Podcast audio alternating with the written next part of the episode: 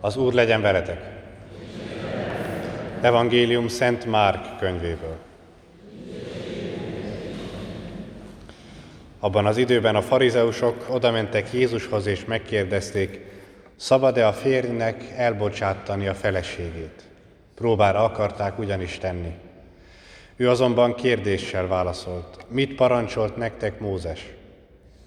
Azt felelték, Mózes megengedte, hogy vállólevelet írjunk és elváljunk. Jézus folytatta, a ti szívetek keménysége miatt írta nektek ezt a parancsot. Ti azonban a teremtés, Isten azonban a teremtés kezdetén férfit és nőt alkotott. Az embert ezért elhagyja apját, anyját, a feleségéhez csatlakozik, és ketten egy test lesznek. Ettől kezdve többé már nem két test, hanem csak egy. Amit tehát Isten egybekötött, azt ember szét ne válassza. Otthon tanítványai ismét megkérdezték őt ezzel kapcsolatban. Ezt válaszolta, aki elbocsátja feleségét és mást vesz el, házasságtörést követel ellene. Ha pedig a feleség hagyja el a férjét és máshoz megy, házasságot tör. Ezek az evangélium igéi.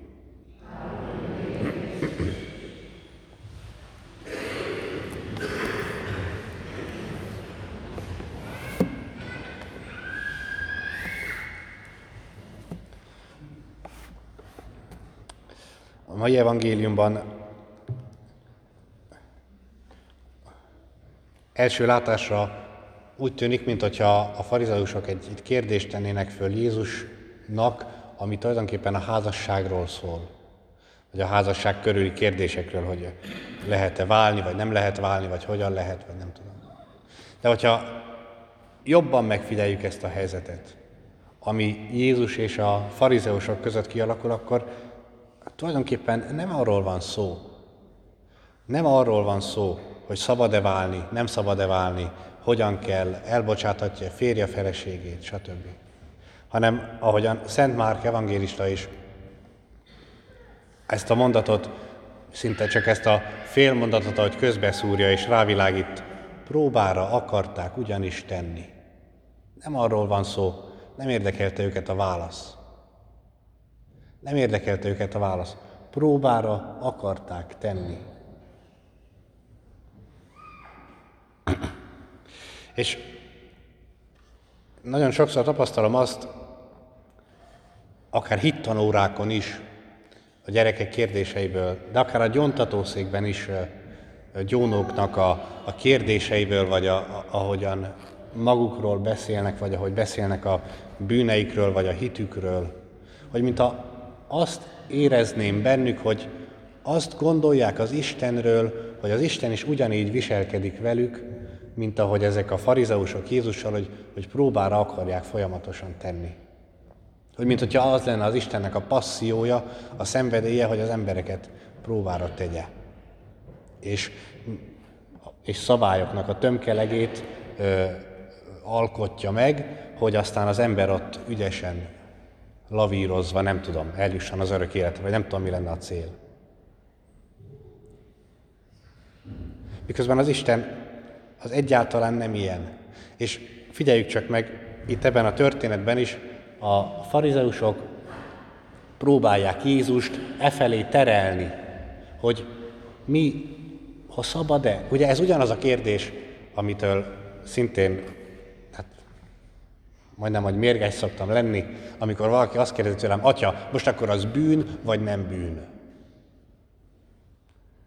Az egyház Jézusnak a tanítása, ez hol, ez hol halljuk, vagy ne, az egyház nem azt hirti, hogy mi bűn, meg mi nem bűn. Jézus azt azért jön el, és azt akarja mondani, hogy az Isten jó, az Isten az szeret, az Isten az megbocsát, az Isten az hív téged az életre,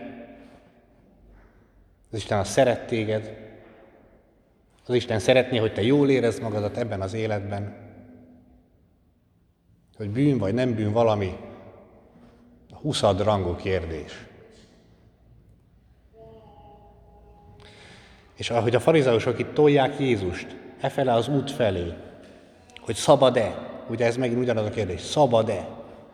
És akkor Jézus tipikusan kérdéssel válaszol, arra megint kap egy választ, és aztán szépen kitér a trükk elől, és visszafejti, visszamegy a, az eredeti történethez, Mózesnek a könyvéhez, amit az olvasmányban is hallottunk, hogy az Isten, mi, az, mi volt az Isten akarata, az Isten akarata eredendően a házassággal. Most éppen a házasságról van szó, de lehetne szó bármiről is.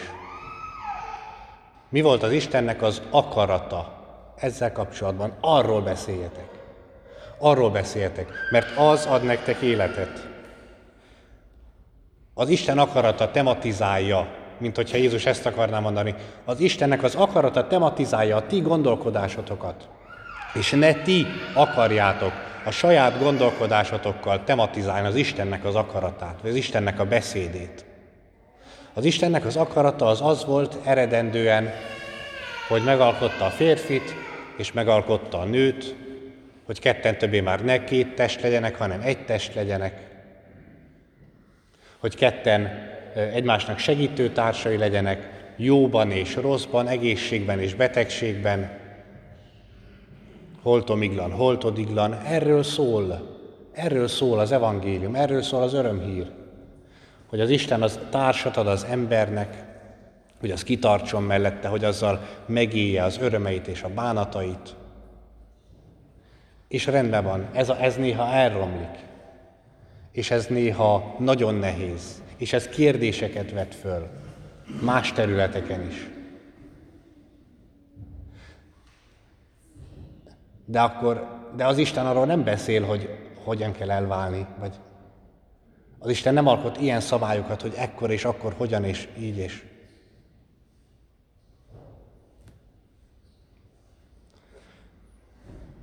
A mai evangéliumnak az üzenete többek között ez is, hogy figyeljünk, figyeljünk oda erre.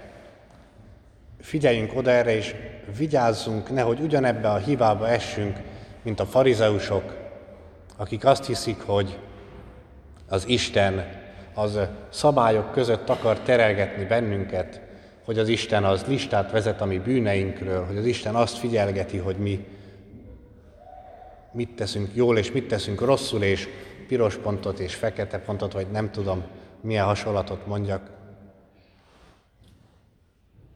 Az életre hív. Isten az életre hív.